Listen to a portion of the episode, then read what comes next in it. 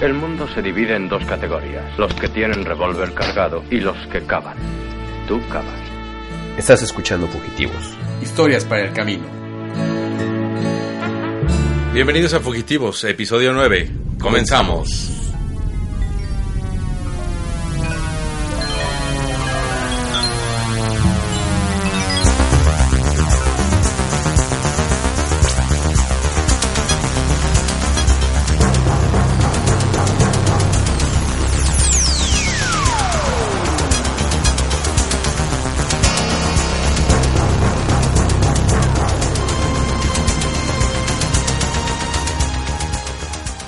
Hola Mike, ¿cómo estás? Hola, bienvenidos a otro episodio de Fugitivos. Pero salúdame, ¿no? Ah, hola, Juan Carlos Sillán. ¿Cómo has estado, Mike Santana? Tanto tiempo sin verte. sí, pues otra semana. El episodio anterior tuvimos un episodio muy ligero. Sí, Estamos platicando bueno, ¿no? de cosas que hemos estado viendo y aderezándolo con Otras, otras este, experiencias y así. Y pues estamos nuevamente aquí en Fugitivos en el episodio número 9. Así es. Y ahora sí, Ahora sí le vamos a platicar de- sobre Blade Runner y nuestras opiniones sobre Spider-Man Far From Home. lejos de casa, ¿verdad? Así es. Entonces, ¿la primera cómo se llamaba? Homecoming. Homecoming. Y este es Far From Home. ¿Y cómo se llamará la tercera siguiendo la misma lógica? Um, in Your Home. Home Alone. Home. ah, qué chafa. Pero está bien, ese estuvo bueno. Eh, No lo vi venir.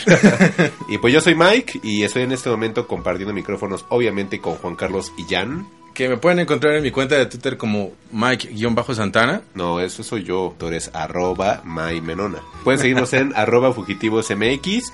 Y recuerden que nos pueden encontrar siempre en iVoox, Spotify, en Google Podcast. Apple Podcast. Ajá, y también pueden encontrarnos en Spotify, hemos dicho. Ajá, en Spotify, sí, claro. Siempre decimos Spotify. Ah, siempre decimos Spotify. Spreaker es más también. cómodo, ¿no? El cómodo es Spotify, en Spreaker, en SoundCloud, en iHeartRadio, que son como las menos comunes. iHeartRadio siempre se me olvida y es como que la Y que más nos echa porras. Ajá, es la que siempre sale y siempre nos está recomendando. Sigan también a iHeartRadio en Sí. Twitter para que nos echen cebollazos. Esos señores digan- saben lo que saben lo que recomiendan. Sí, nos dieron la bienvenida y de vez en cuando tuitean cosas de nosotros. Entonces está padre y pues compartan el podcast. y Encuéntranos como Fugitivos MX o Fugitivos Podcast en cualquiera de esas plataformas.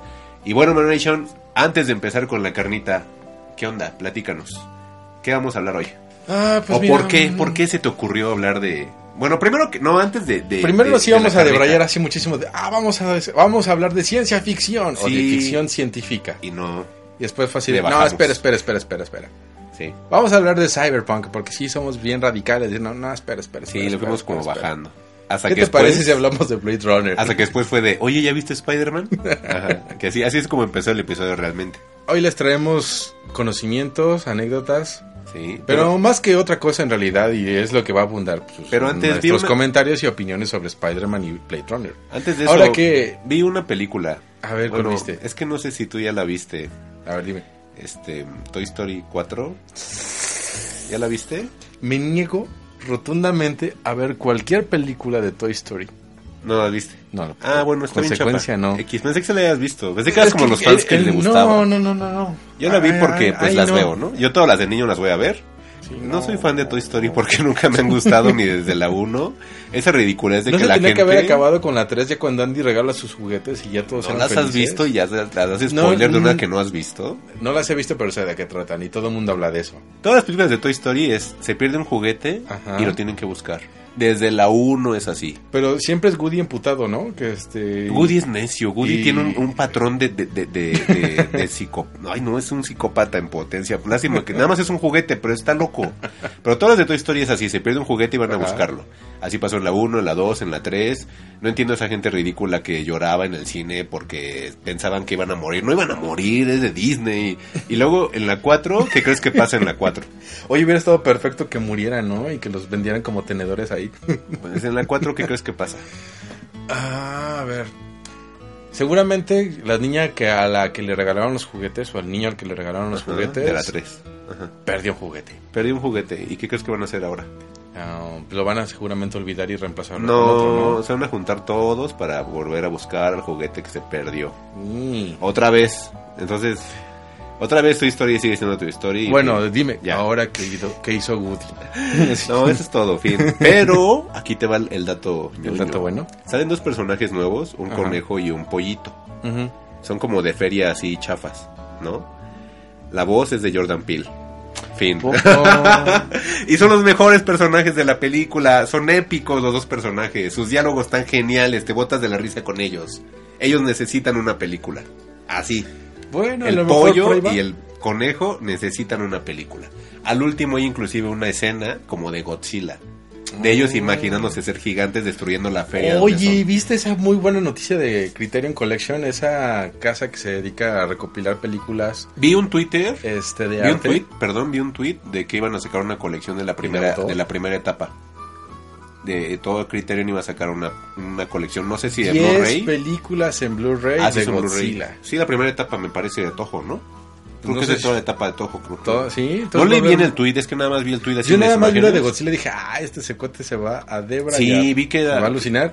Y por primera vez en su vida va a querer algo físico. Porque se ve que ese No. box set está pero Carísimo. chulo. Y carísimo. Ha de costar ¿no? como 5 mil No. pesos, pero chulo. Tú me habías dicho una vez en un podcast que Criterion saca sus ediciones muy caras, ¿no? Pues es que son eh, ediciones curadas. Y entonces pues buscan recuperar algo. Curadas no es que estén cagadas, ¿verdad? No, curadas me refiero a que hay un, hay un jurado que la selecciona y que les da Como un museo. un estatus diferente, entonces pues De ya- arte, ¿no? Ya es arte así. Tienen Robocop, me habías dicho. ¿no? exacto, entonces ya sí, este Criterion pues ahora sí que ha dado como que el reconocimiento o el aval de que estamos viendo una obra de arte Ah. y no muñequitos peleándose con plastinitas ahí Ah, raras, ¿no? Que sí lo es. pero- Que pues en parte lo es, pero le están como dando un poco de más de valor a la pieza. Es que Godzilla ya es como un acervo cultural para Japón, Exacto, entonces. Y es, que se ha conocido mundialmente, es una forma de preservar como tú dices, muñequitos de plastilina o... En ese entonces que era Clay que he. Motion. Stop motion, Stop básicamente son los monitos ahí moviéndose cuadro por cuadro. Ajá, ese era lo que hacían en ese entonces. Y botarguitas, ¿no? Los edificios, que eran maquetas. Son muy artesanal, ¿no? Sí. Muy bonito. Me acompañaron en mi época de niño cuando tenía paperas. Todo era Godzilla en Canal 11. Fue muy bonito. Entonces pues ya le están dando como mayor valor a, a la obra de A la Godzilla. obra de Godzilla. Está bien, está bien, bien por Criterion. Y es una forma de preservarla, es lo padre de Criterion. Ajá, eso es, a lo mejor, mira, a lo mejor no estoy como en favor del coleccionismo, pero de preservar sí. De hecho, ahorita aquí dices de preservar, me enteré hace poco que una empresa francesa está como que mm, acercándose a varios distribuidores de videojuegos, Ajá. porque hay muchos videojuegos que ya no hay manera de poder jugarlos. Pues eso ya están tardando, ¿no? Porque Entonces, sí, eso es lo que te iba a decir, o sea, realmente ya se tardaron, pero esta empresa francesa que no recuerdo el nombre, vi la nota rápido, en, Ujú. Fit- en Fitly vi, vi el, el artículo en un blog, que se encarga de eso, que de contactar a las empresas y hacer como una especie de respaldo de su ROM o de su programita para correr el videojuego y que ellos lo tengan para pues para mera mera mera preservación. Pues sí, porque Que hay algunos que de plano ya no han podido encontrar, ¿eh? Y de Nintendo y como importantes. De hecho ¿Cómo tienen hasta su lista, sí. ¿recuerdas algún título? No, o sea, vi así el post rápido en Fitly, iba así en el Metrobús y dije, órale, es una buena labor, pero decían ellos que estaban preocupados porque si habían algunos que de plano ya ni el desarrollador tenía el original, imagínate. Sí. O sea, como que no pensaban que era algo que fuera a trascender. De hecho, dicen en, en palabras de los propios este, franceses que se encargan de esto, que han platicado con, con los desarrolladores y que ellos mismos decían, pues que yo no pensé que esto fuera como a más allá. Yo hacía mi jueguito y fin, no pensaba que era algo que ¿Te acuerdas cuál es el juego más raro que jugaste de Nintendo? del NES original. Ajá. Yo me acuerdo Oh. que tenía uno que era de Frankenstein Sí, había uno de Frankenstein. y que era como una suerte de Castlevania, pero con el tema de Frankenstein. Yo creo que de esos serían a, a lo mejor ni no, pero a lo mejor sería de esos títulos difíciles de conseguir ya en estas en esas fechas. Creo que el de los raritos que jugué de Nintendo es el de Jason, el de Viernes 13. El de Freddy también lo jugué y, era... Nunca sabía qué hacer. Y, y de los más raros que llegué a jugar es RC Pro Am, que era de unos cochecitos de control remoto en un circuito. Ajá. Y raro por la forma en la que se manejaba el control porque era muy intuitivo. Para ser de Nintendo, por eso se me hacía raro. Pero raro bien, digamos, ¿no? Sí. Pero somos como los más... Ah, no, hay uno bien raro, que no me acuerdo el nombre, y ahorita que me acabas de preguntar. Pero es un escenario surfeando, otro escenario en patineta, y así los vas intercalando. cada que me tocaba el escenario de surfear, no sabía cómo diablo surfear. ¿No era el, Te- no era el Tecmo Skate Pro? Una cosa así. Te- era de Tecmo, creo, y, y el surfista tenía una máscara tiki, así como de esas grandototas. Y era como muy extremo todo, y muy noventero, porque tenían flamitas, y la portada era así súper llena de colores. Yo me acuerdo no que cómo hasta se cuando nos prestaron ese juego del de Frankenstein, porque nos prestaron una, un batch de, de juegos, venía el de Zelda 2, Ajá.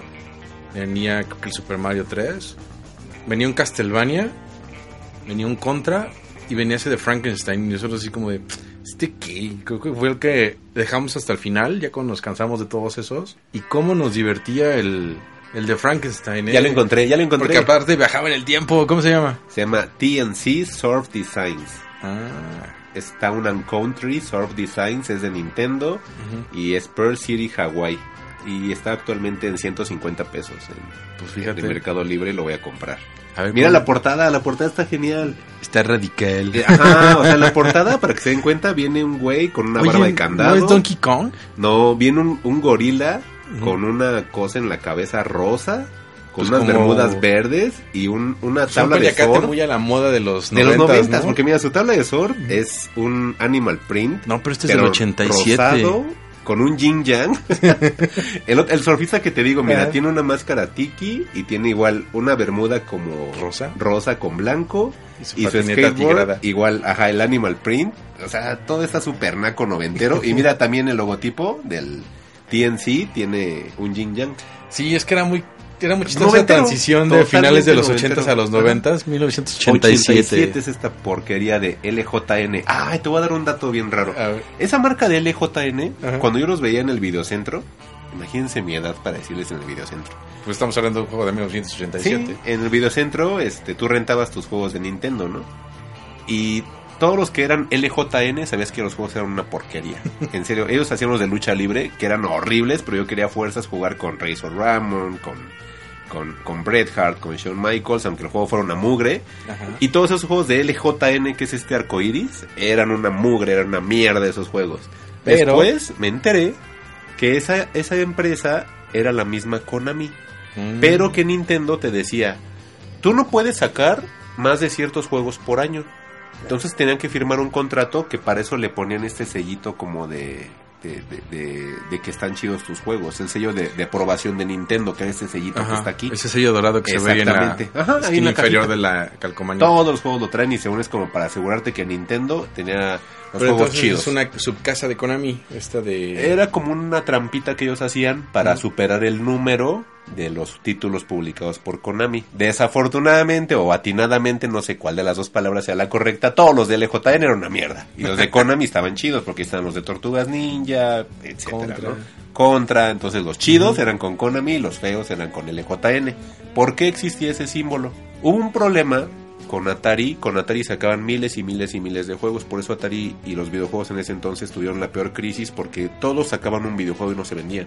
Entonces la gente dejó de comprar y entonces Nintendo como para poder controlar los juegos que iban sa- sacando, por eso es que les decían, ah ok, vas a sacarle a mi consola, pero nada más tiene cierto número para que los pocos que saques pues sean juegos chidos. Ya. O sea, no, no quiero que vuelva a pasar como con, con Atari, que sacaban así, como el de E.T., ¿no? Juegos así super mierdas y que nadie los iba a comprar y que obviamente iba a haber una sobre, este, Un sobrestock. sobre stock de, de juegos. Entonces, por eso es que, que, que Nintendo hizo estas prácticas y otras marcas dijeron, ah, sí, pues para librármela, pues voy a sacar unas con LJN y otras con Konami.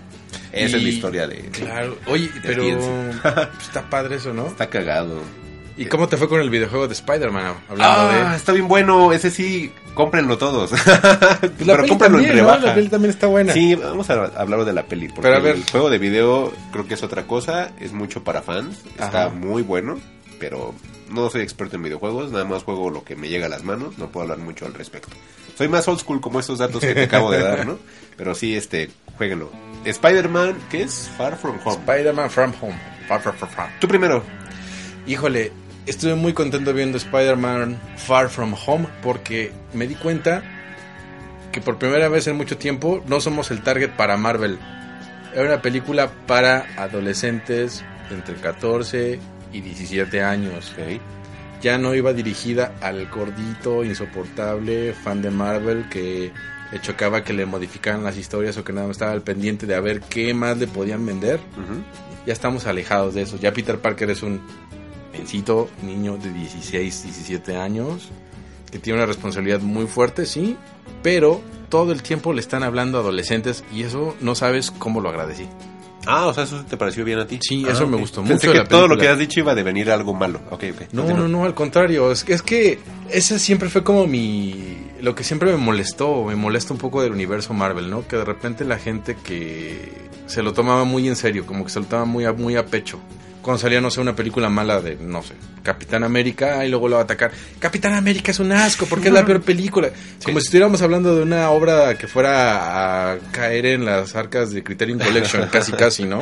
Ajá, se olvida que como es de- una película de, así de fin güey, de semana, nada ¿verdad? más. O sea, es, es obvio que es una película que está hecha con un focus group Sí. para que puedas incluir a personas de color, a personas asiáticas, a personas latinas, que haya representaciones de mujeres, Sí. que no haya violencia, que el lenguaje sea correcto. Para todos, que sea inclusivo. Que ¿no? sea inclusivo, que todos se vayan conformes, que no haya bromas pesadas. O sea, eso está más que cantado en la película, pero no por eso deja de ser una mala película. O sea, es- dices, bueno, va, va con las orejas de Disney esta película, ¿no? A ver, vamos a, si quieres, para ordenarlo.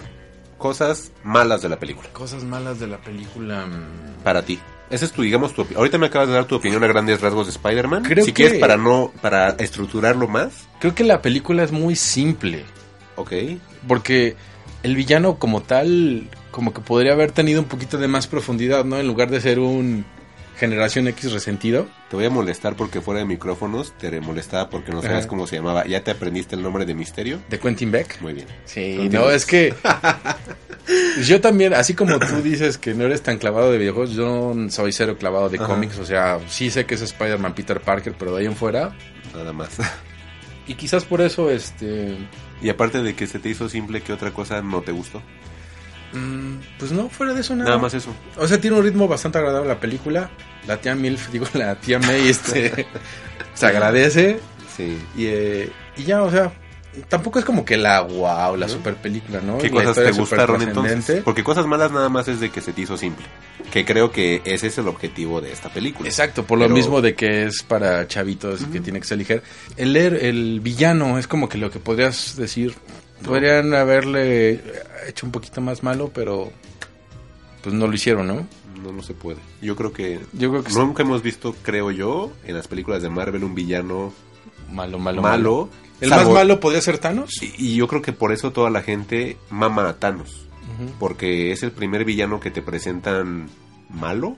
Malo, O, fu- o- o- o con carácter.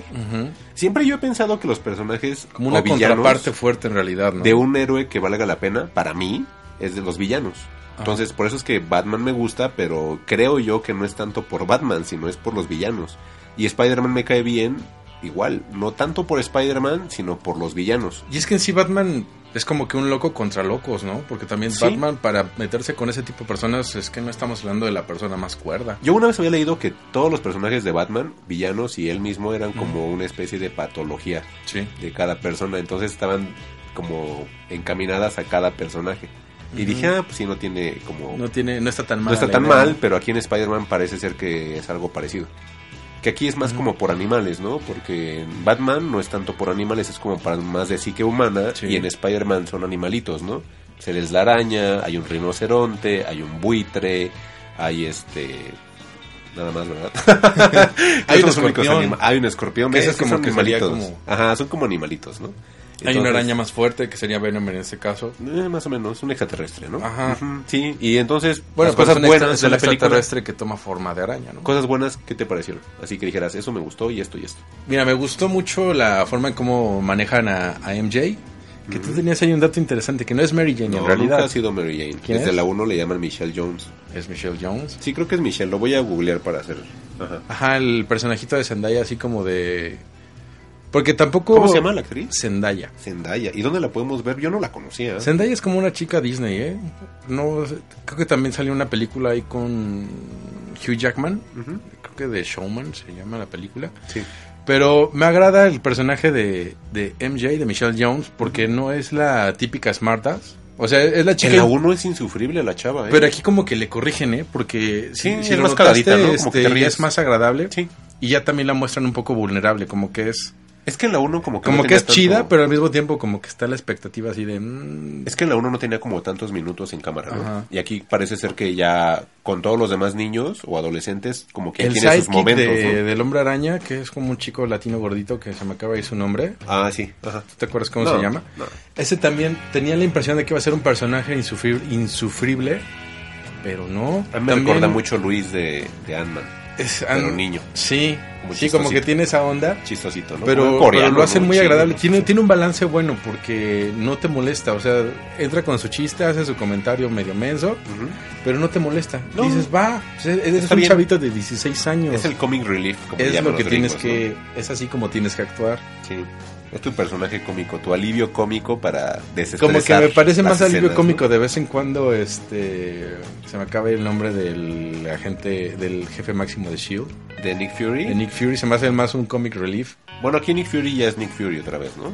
Pero el No niño tan- sí es un comic relief. Sí, es- eso es un hecho. Totalmente, ¿no? Y sí, como que su aventurita ahí por Europa y de voy a voy a quitarte a tu novia y me le voy a declarar a esta Adolescente. y- sí, todo, todo- toda esa dinámica adolescente me, Pero porque Peter es me gustó adolescente, mucho. ¿no? O sea, creo que Y es lo que te decía, porque, por ejemplo, en el, el Spider-Man que conocimos, bueno, el primer Spider-Man con Tobey Maguire, era como el Spider-Man más universitario, con una dinámica Como el cómic, ¿no? muy distinta Sí, porque a la de este Spider-Man. que- Güey, que aquí sale trabaja. eh, JJ Oh, Jameson. sí, eso estuvo muy bueno, que sale JJ. Pero entonces, Jameson. inclusive yo me pregunté... Pero el, el- ahora sí que digamos que ¿Cómo? el original. Ajá, pero aparte te das cuenta que es un universo totalmente distinto porque Ujú. Spider-Man es adolescente, no trabaja obviamente en el Ajá. Bungle y ¿Trabajar en algún momento en este, en este quién universo? sabe, quién sabe si lo metan. Porque está muy chiquito, ¿no? Como para que trabaje sería explotación laboral. Sí, y eso es lo que piensas entonces de Spider-Man. Sí, o sea, ¿Sí salí, salí muy, Contento. muy contento. Así como que digas, wow, la mejor película que he visto. No, no es, pero salí muy, muy agradecido de, de que haya sido una película ligera y agradable. A mí se me hizo pesada. ¿En qué se te hizo pesar? No sé al principio. Toda la primera parte era muy aburrido. Para mí. Ajá. Como que dije, oh, ya me. ¿Estabas esperando los madrazos? Estaba esperando que saliera este Misterio. Jake Gyllenhaal haciendo algo bien. Ujú.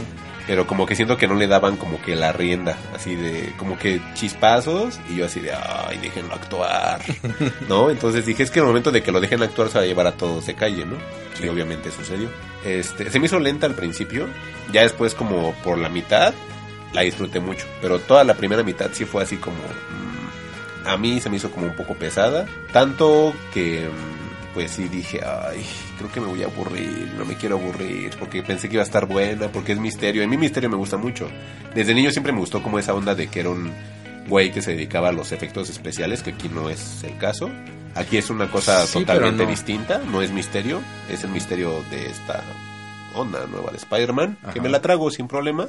Aunque eh, sigo como lamentando un poco que todo esté relacionado con Tony Stark. Es que es lo que te iba a decir, ¿no? A lo mejor por eso tuvieron que hacer la modificación del personaje que tú conocías. Con el buitre igual, o sea, sí, ya todo tiene que ver con Iron Man, ya todo tiene Sí, que ver con... Y espero que en la tercera Thor. ya totalmente se, sa- se salga de, de-. Iron Man, porque todo es Iron Man y su arma es de Iron Man. Entonces, a mí nunca me gustó Robert Downey Jr., nunca me ha agradado el actor. Este, Iron Man es de mis personajes más odiados del universo Marvel. Yo soy más del Capitán América. Cuando me acuerdo que salió Civil War y se pelearon, yo fui feliz. Porque dije, sí, güey, dale en su madre. Iron Man me caga, güey. Aparte, Capitán América es la onda, ¿no? A mí nunca me ha gustado Iron Man, pero son como cosas personales. Sea, yo entiendo que Iron Man para mucha gente es lo máximo, es como su Superman, ¿no? Pero a mí nunca me ha gustado Iron Man, ¿no? Es Pues sí, porque siempre había una respuesta con Iron Man, ¿no? Y Sí. Capitán América siempre peca de tonto y ingenuo. Y Sí, Iron Man es el realista y el aterrizado y el, Sí. el hombre exitoso. pero es muy ególatra y no me gustan esos Ajá. personajes que se creen mucho, me, me dan hueva. Pero bueno, de cosas malas es nada más eso que se me hizo lento, eh, que siguen anclados o, o- o esposados, yo quisiera decir, a, a Iron Man, eso es lo que no me gustó. Y Pero de cosas ser, buenas. ¿no? Porque pues, al final del día pues pues, es, ya, el universo post Post Iron Man, entonces, exacto. todo el Eso es lo que iba a decir, ahí. es el universo post Iron Man, ya no es después de lo que pasó en Avengers Infinity War, no es después de lo de, de Iron Man. Porque así empezó todo, ¿no? Todo Sí. empezó con Iron Man. Entonces, al final creo que ya está muy cantado que sí tiene que ver, o tiene que girar siempre en torno a Iron Man. Eh, de cosas buenas, esa onda racial está bien chistosa, que el amigo de Peter sea como un chino, coreano, no sé qué sea. Para mí se me hizo que es mexicano. no. Sí, o que como, el este... como hawaiano o Ajá, mexicano. ándale, samoano, sí, es samoano, tienes razón, siempre los confundo. Es como samoano, que su novia sea una niña blanca, Ajá. que está MJ o Michelle Jones. Ah, Michelle como, Jones. como un breviario nada más. Me acuerdo que antes de que saliera la película, la segunda parte, había muchos memes de odio hacia, hacia ella, porque decían, es que no puede ser una Mary Jane negra, que no sé, ya sabes que la gente, todos somos arios, ¿no? Sí, claro. Y se enojan porque Porque la- no estamos respetando cómo son las Sí, cosas. y si no es pelirroja, pues se prende la gente y no sé qué yo, güey. Nunca han dicho que ella es Mary Jane. Desde la 1 dijeron que era Michelle Jones y él le dice MJ. Hasta pareciera que el actor le dice MJ para molestar a toda esa Sí. gente. Pero gente así que te juraba, es que Mary Jane así no es yo. Güey, es que la no es. 1 no es Mary Jane.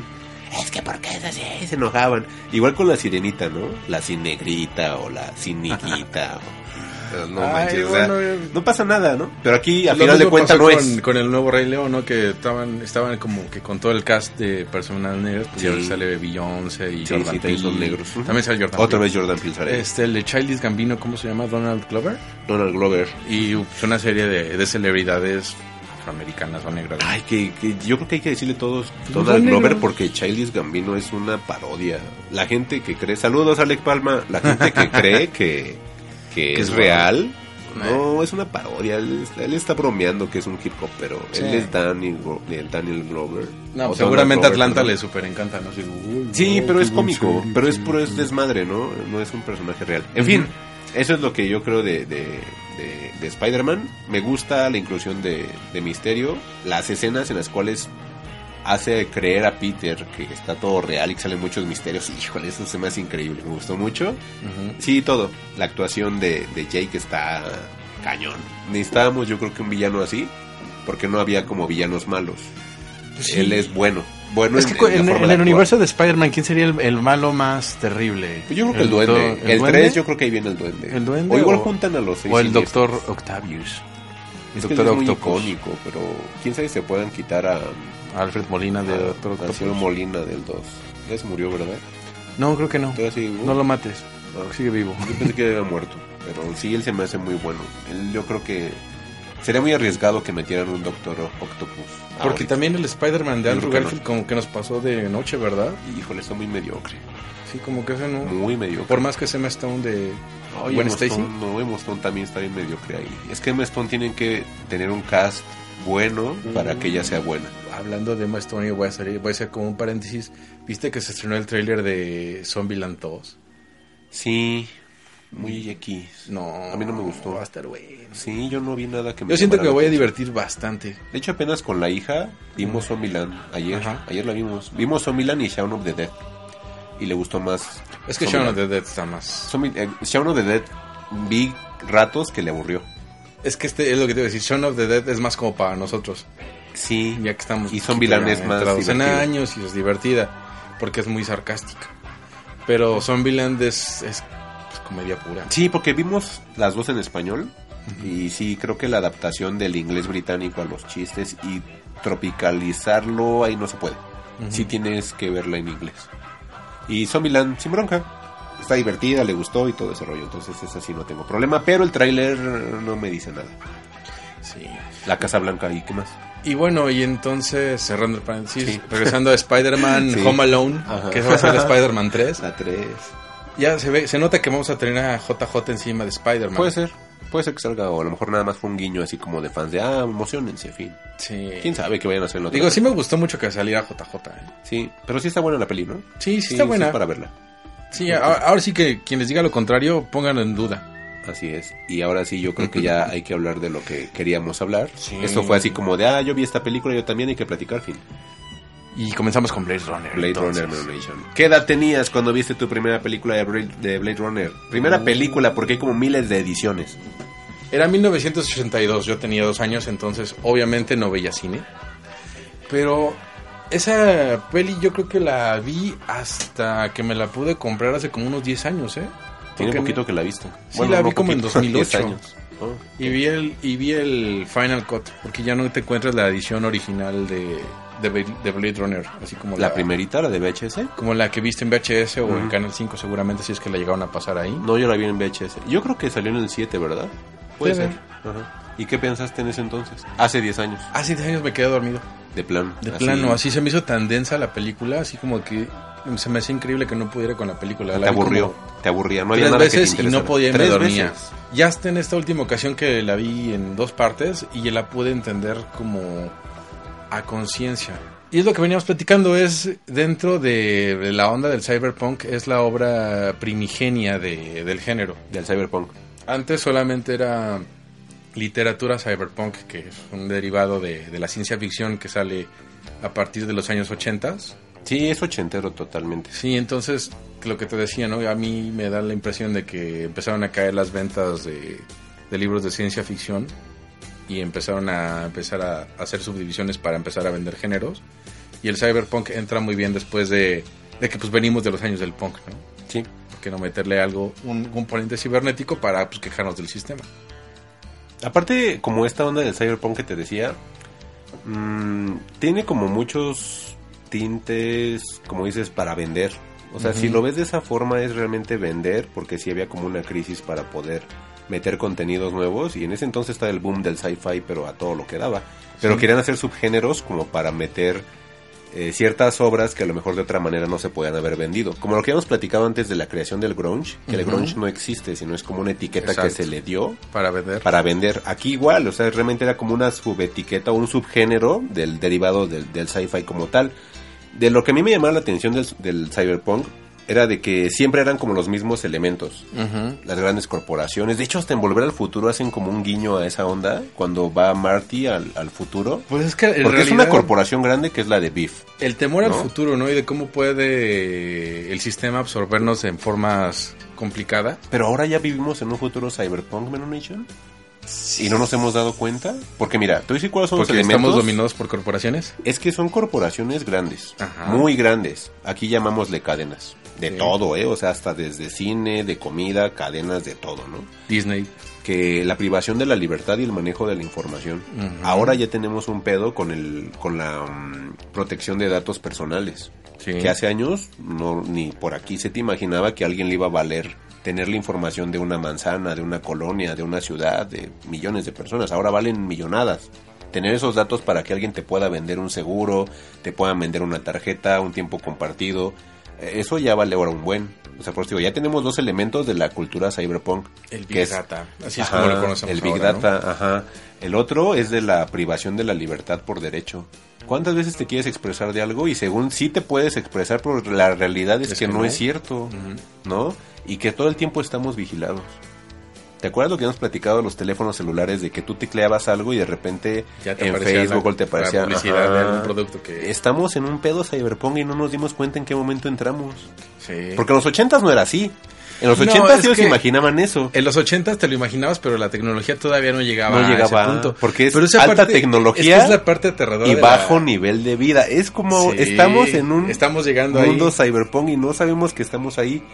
Blade Runner, cuando empieza la película, la volví a ver porque me dijiste hay que platicar de Blade Runner. Yo, ah, Ajá. pues voy a volver a verla porque tiene rato que no me acuerdo, que la vi y no me acuerdo. Empieza la película y en qué año empieza Blade Runner. El 2019. Cagado, ¿no? Y bueno, todavía nos deben los autos voladores, pero no, porque ya Ese tenemos los autos que se manejan solos. Sí. Los híbridos creo que es un gran avance. A mí creo el híbrido es el que yo creo es el boom de la tecnología. Todavía no tenemos a los a los cyborgs humanos este, No. haciendo labores Pero hay robotcitos no en Japón, hacer, en pero Japón, ya hay ¿eh? robots Y hay robotcitos en Japón que, están haciendo cosas. muchas cosas que nosotros ya no hacemos. De entrada les hacen su sushi, ¿no? y te abren la puerta, Te preparan el ramen, te preparan el ramen, te ya construyen un coche, te hacen un coche. te, hacen una computadora. Sí, por eso te digo, yo creo que ya estamos en un pedo cyberpunk. Ahora. Es que es lo que te iba a comentar, o sea, la ciencia ficción o Ah, la ficción ¿sabes qué? científica Ajá. Es muy de la mano de, de, de- de mostrarte cómo puede ser tu vida en los próximos años, ¿no? Y tú a lo mejor lo ves como algo chistoso, pero en realidad es como una tendencia hacia dónde va. Es muy cagado. A mí por eso me da como tanta cosa Terminator y el Skynet, Ah. Google. Sí. Sí, Así Google que en algún Skynet. momento se va a apropiar y va a decir, no, ustedes están muy pendejos, nosotros los cuidamos todo. De hecho, muchas cosas se manejan así, ¿eh? O sea, Sí. desde el Dichoso Desde la predictivo, búsqueda, desde el predictivo, desde ahí, ¿eh? Es una cuestión de Ah, inteligencia artificial que, que te da respuestas. Y es algo bien natural que tú lo ves, pero ya si le echas coco dices, güey, eso no antes no existía y sí tiene algo que ver con eso, aguas. Y lo que te iba como por último de los Mm. elementos del cyberpunk es el pesimismo, Sí. la distopía y ese pesimismo en el cual vive la gente y que vivimos creo que actualmente, ¿eh? De que por eso es que estamos todos como en una onda como de estrés y cualquier cosa hace que explotemos. Yo creo que sí estamos en el pedo cyberpunk. Sí, estamos en una, una onda de, de hartazgo también, ¿no? De Sí. hastío y de, de que tenemos todo, pero a la vez no tenemos nada. Sí. Que es lo que yo siempre te peleo con los discos, güey. Por, por ejemplo, es lo que yo te peleo todo el tiempo con los discos, ¿no? Así de, a ver, ¿qué va a pasar el día que te cancelen Spotify? ¿Dónde vas a escuchar tu música? Que ya no tengas YouTube. ¿Dónde vas a escuchar tu música? Sí, y que se te perdió tu, tu lab o tu disco duro se arruinó Sí. y no respaldaste, ¿dónde lo dejas? Ajá, Porque ya ni siquiera es radio, ¿no? no. Ya, o sea, así como tú que entendías el, el aparato donde encendías y escuchabas música, no, ya no. No, ya es nada más es un aparato donde están hablando señores todo el tiempo para venderte cosas o informarte. Abro comillas Sí, al aire. Mucho, ya no es, no es la radio. O sea, como no. realmente la radio en tablas te dicen que es la radio. O sea, sí es algo bien distinto. Sí, porque ahora sí que entrando a la premisa de, de Blade Runner es una cosa muy simple. Sí, Son seis este replicantes, porque así le llaman a, a los humanos, bueno, no humanos, a los No. androides son que están androides que mejorados. parecen humanos. que tienen forma humana Y que se escapan, se escapan de, una colonia en Marte Ajá. porque deciden desobedecer Es que también son como, es lo que te decía el principio a, de los a robots. las órdenes de los humanos. Porque ¿no? son robots creados para hacer trabajo que los humanos no, no tendrían que hacer. hacer. Porque no lo quieren hacer porque implica un riesgo. Es como los robotcitos que desarman las bombas. Sí. Es que te digo, sí, está raro. El Animatrix, te lo bien Animatrix. No, es que a mí ese tipo de cosas me ponen los pelos de... me erizan la piel de miedo. que- Sí, está, está raro. Está como El día que, con, con lo que el chiste que te decía todo el tiempo, ¿no? De que en la oficina dicen, ah, es que mi computadora está pensando. Le digo, no, pendejo, el día que esa madre Sí, piense. no le digas pensar. A mí te también me mueres, caga cabrón. que, que Está el tiempo- procesando. sí, cuando está, Está procesando. procesando. Que y si eso lo escucho bien seguido, ¿eh? Es que está pensando. No, no está pensando, No, cállate, que se te haga la boca chicharrón. Sí, en mi trabajo lo tiene bien, así bien pegado esa palabra de, de está pensando. bueno, Pero entonces, tu impresión, tú te quedaste dormido la primera vez que la, la viste. primera vez. Ahora que la volviste Ahora a que la volví a ver, ¿qué ya la pude ver, porque como que lo simplifica todo, dije, porque en realidad Blade Runner trae- tiene una historia muy rica detrás, es una historia, es una película de culto, Sí. dirigida por Ridley Scott en 1982. Y el Glenn Ridley Scott. Ridley Scott venía de haber dirigido Alien, Sí. Octavo Pasajero, le pusieron aquí en español, El en México. Una de esas películas de thriller espacial, las mejor, yo creo que la mejor que he visto. Esa película fue Las la primera películas que, de terror, yo creo. que me dio miedo de así. Tenía, no podía irme a mi cama a dormir porque sentía que el alien salía y me comía o me Muy atacaba. buena. así, no. Muy buena. Terrible, pero muy buena la película. Y después pues va a dirigir de este Blade Runner, que no trata más que de un detective que se llama Rick Deckard, que va a cazar a estos seis replicantes que han llegado a la Tierra en busca de respuestas. Y él pues se dedica a buscar piezas para poder este, localizarlos, ¿no? Va a los bajos mundos, que es cuando ya te muestra las dos realidades que vive la sociedad en, en este en esta ciudad es futurista donde ya los aviones es como es como una suerte de Hong Kong, Tokio, Nueva York, Seattle, este una mezcla de culturas Y yo siempre pensé que era Seattle porque siempre está lloviendo. Ajá, seguramente es como va a ser una ciudad de esa, pero ya si te fijas es una mezcla de culturas porque en algún momento van a, a buscar la pista con un señor que es árabe y luego van con otros que son como chinos que les dan pistas de, de los replicantes. Entonces, pues Rick va a cazar a los replicantes que en este caso este, pues andan vagando por la ciudad en busca de respuestas. En el replicante principal que es protagonizado por el, re- el recién fallecido Ruten Hauer, que se ¿Cómo se, llama pronunciaba? ¿Buscaste cómo se pronunciaba? No? Ruten, Ruten. Rutger Hauer, Rutger Hauer. que es Constantino Romero. está buscando a, a su El que creador. hacía la voz. Constantino Romero, te voy a decir quién es. Y... No, ¿te No, hay que editarlo. Es que él hace las voces de Clint Eastwood y así. O sea, él era muy, muy este, importante. Mira, hasta de Arnold Schwarzenegger en España. William Shatner, O sea, Roger Moore. Chris- Este Constantino Romero que hacía la voz en español de España, Ajá. de este güero loco, que es el que es la voz oficial en España de Clint Eastwood y de Arnold Schwarzenegger.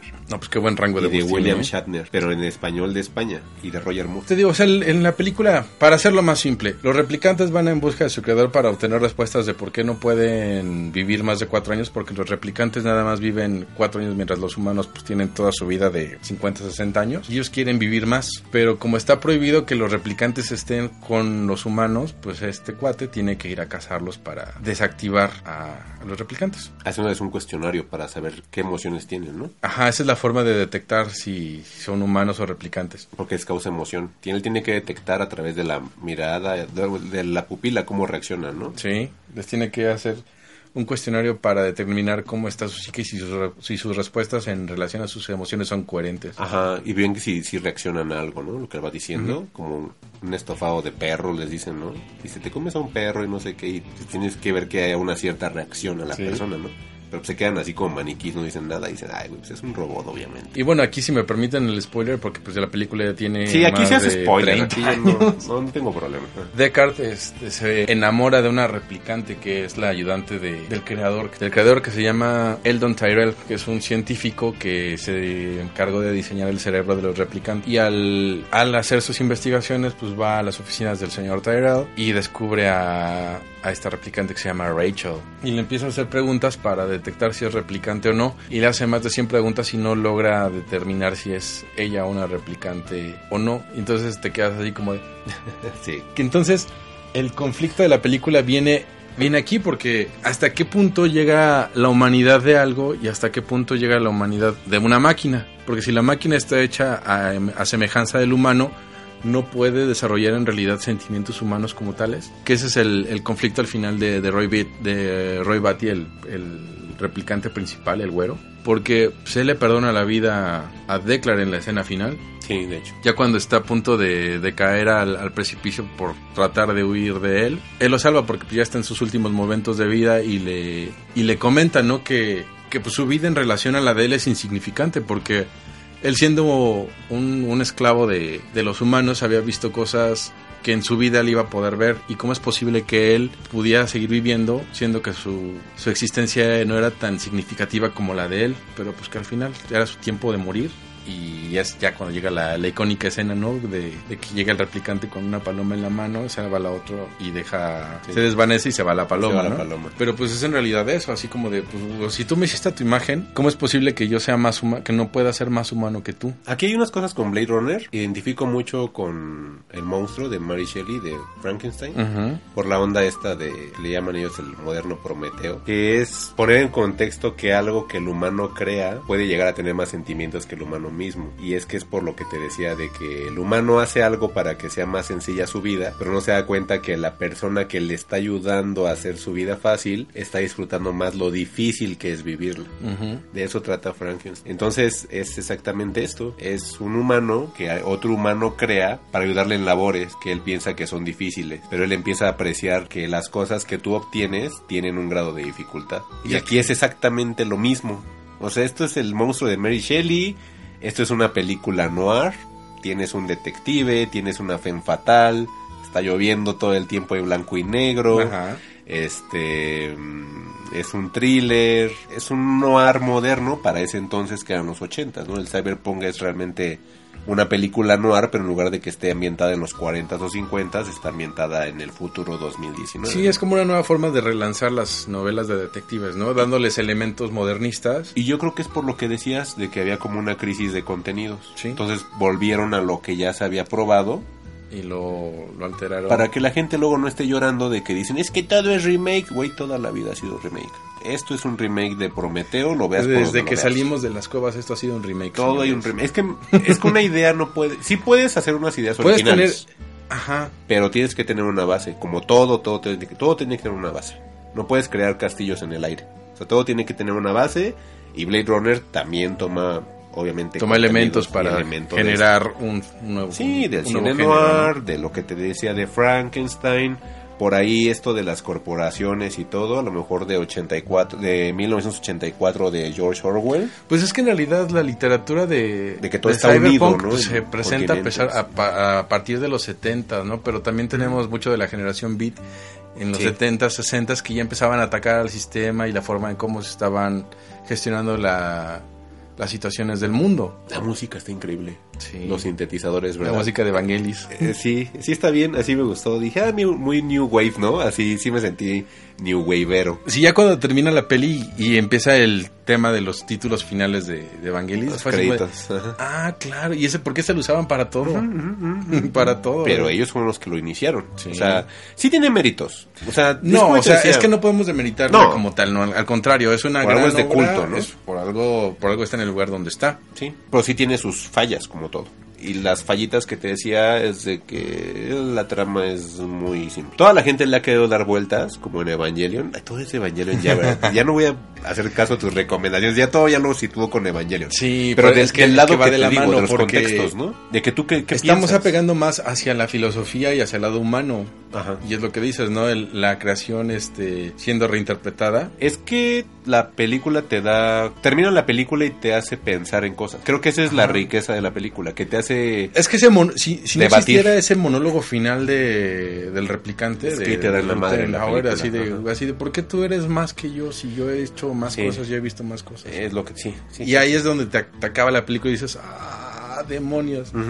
Y, él- y también te deja con, con, esa, con ese bichito tipo Inception, ¿no? Porque mucha gente dice que, que Descartes, Descartes Ujú, de acuerdo. es un replicante. Sí, ese debate, ¿no? Que pensaban que a lo mejor sí era, pero no.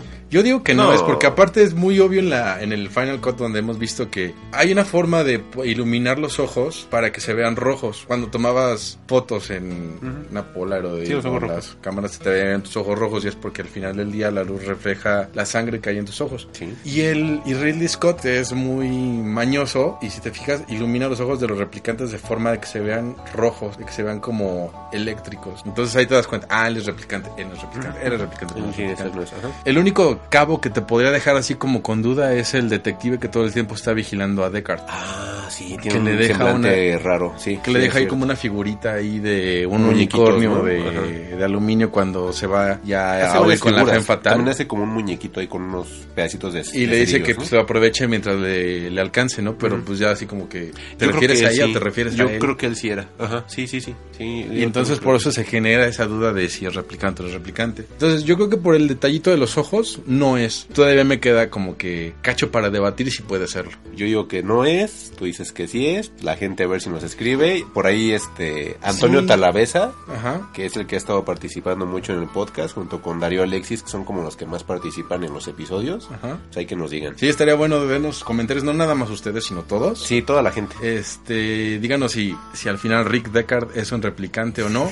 y pues bueno, toca despedir esta emisión de Fugitivos, la número Sí, 9. La número 9. Este, yo soy Juan Carlos Sillán, me pueden encontrar en mi cuenta de Twitter, arroba mymenona. Y yo soy arroba Mike-Santana. Y este fue un episodio de Blade Runner de nuestras impresiones. Sé que a lo mejor mucha gente dirá, pues es que de Blade Runner tienes que hacer un episodio como de cuatro horas. No, es que queremos que vean las películas. Sí. Damos nuestra opinión, pero queremos que, den, que, que vean las obras y que den sus opiniones, porque al final de cuenta para eso es el podcast. Sí encontramos como algunos datos que nos resultan interesantes, pero casi siempre es la opinión de lo que tenemos, de lo que vemos, ¿no? Ese fue Mike Santana, señores. Yo. Hasta luego. Bye. Y no va a sonar la música para mí.